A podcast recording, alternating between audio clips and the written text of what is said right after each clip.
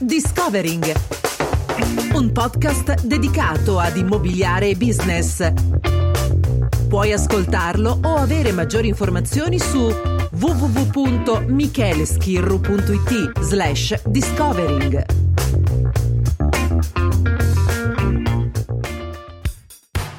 Voglio continuare l'argomento che è stato riportato nell'articolo che ho scritto per affari miei, il blog di investimenti, risparmio e di business fondamentalmente, quindi ringrazio anche Davide Marciano.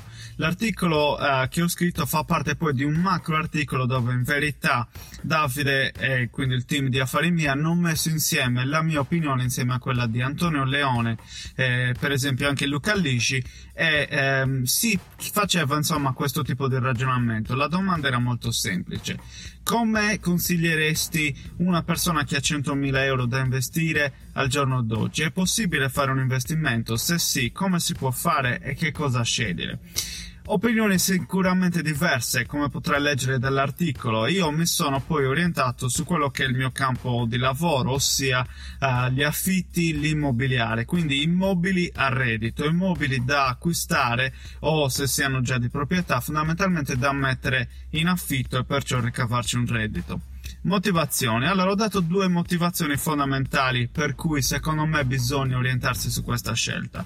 Numero uno è il fatto che i millennials, così come al giorno d'oggi fa tendenza a chiamare i giovani, ma non solo millennials, quindi coloro che sono giovani negli anni 2000 o sono nati negli anni 2000 tendono sempre di più ad affittare un immobile, tendono sempre di più a cercare una casa che non sia ecco quella di proprietà per vari motivi. Punto uno è il fattore per scelta, nel senso che oggi chi viene da un paesino piuttosto che anche chi semplicemente vive già in città non necessariamente rimane a vivere nella propria città. È lo stereotipo del ragazzo sardo del paesino a 40 km da Cagliari che magari va a vivere in un'altra città del continente o dell'Europa eh, o anche semplicemente nella città della sua regione come Cagliari per andare a lavorare.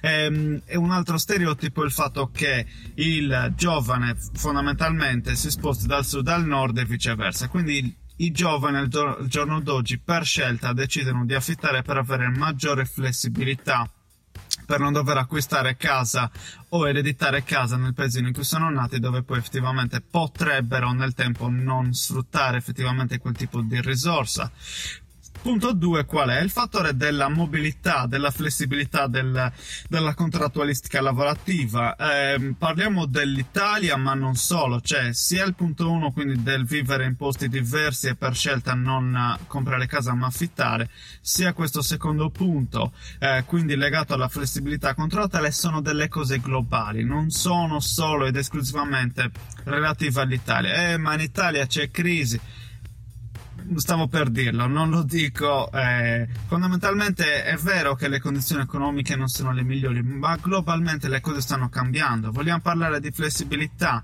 In Inghilterra, in Danimarca, due posti in cui posso testimoniare direttamente, la flessibilità è questa. Nonostante a uno venga offerto un contratto a tempo indeterminato, magari dopo uno o due anni sta già cambiando lavoro per cercare un'altra opzione, un'altra opportunità. Quindi ecco cosa significa che giovani a livello globale vanno per scelta e in qualche modo anche per necessità a vivere in affitto. Punto 3. Qual è il motivo per cui i giovani poi eh, devono per forza affittare? In questo caso dico devono perché Purtroppo, questo soprattutto in Italia, il mutuo non è possibile um, averlo a prescindere a tutti i costi, soprattutto in una condizione di, um, di, di, di, flessibilità data dal mondo del lavoro dove non c'è un posto a tempo indeterminato, per esempio, oppure non si è un garante, oppure non si mettono a sufficienza i soldi da parte per buttare giù una caparra.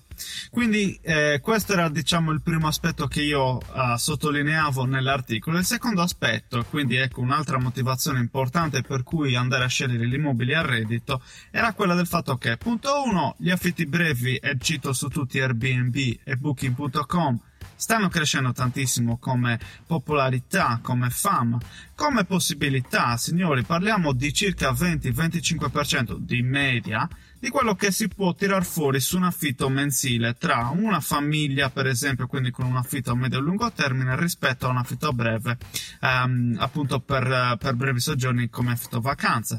Parliamo per medie, eh? nel senso che se poi ci mettiamo l'immobile su Airbnb nel paesino a 40 km da Cagliari non trova nessuno molto probabilmente. Se invece sono su via Roma, vista a mare, uno spettacolo, è chiaro che posso guadagnare molto molto di più. Eh, l'altra questione collegata è eh, la cedolare secca, quindi la fiscalità di vantaggio che c'è in vigore dal 2011.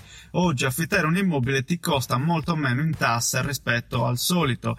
Parliamo di 10% su contratti a canone concordato, che sono quelli che oggi vanno per la maggiore, 21% per quelli a canone libero ti risparmi l'imposta di bollo, l'imposta del registro e non va a pagare l'IRPEF, per cui se tu hai magari un reddito per cui paghi tasse per il 40%, se eh, dovessi pagare le tasse normalmente sul reddito percepito da un immobile, pagheresti il 40% di quella cifra.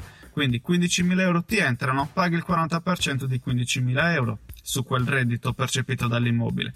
Se invece scegli la cedolare secca, o il 10 o il 21, dimmi tu se questo non è un guadagno, no? Fondamentalmente conviene. Quindi questi due fattori fondamentali sono eh, ciò che secondo me spinge, deve spingere ancora di più a puntare sugli immobili da mettere a reddito.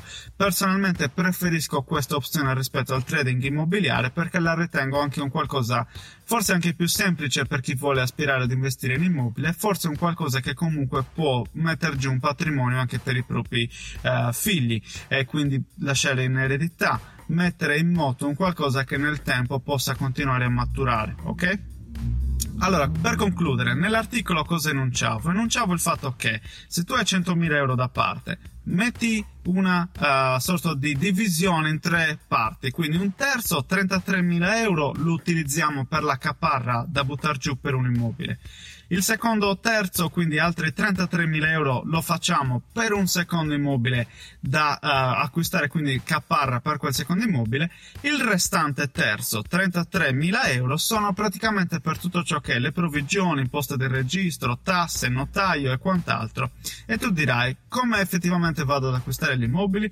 Chiaramente hai bisogno della banca, vuoi fare leva sul, uh, sul prestito che puoi ottenere, quindi sul credito che puoi ottenere da, dai terzi, dalle banche. Questo ti consentirà con due piccioni di fare uh, due piccioni una fava, quindi 100.000 euro, compri due immobili direttamente e questo è quello che io intendo, la professionalizzazione dell'operazione, quindi non farlo tanto per farlo come dicono molti, eh, il mattone è sicuro l'investimento eccetera.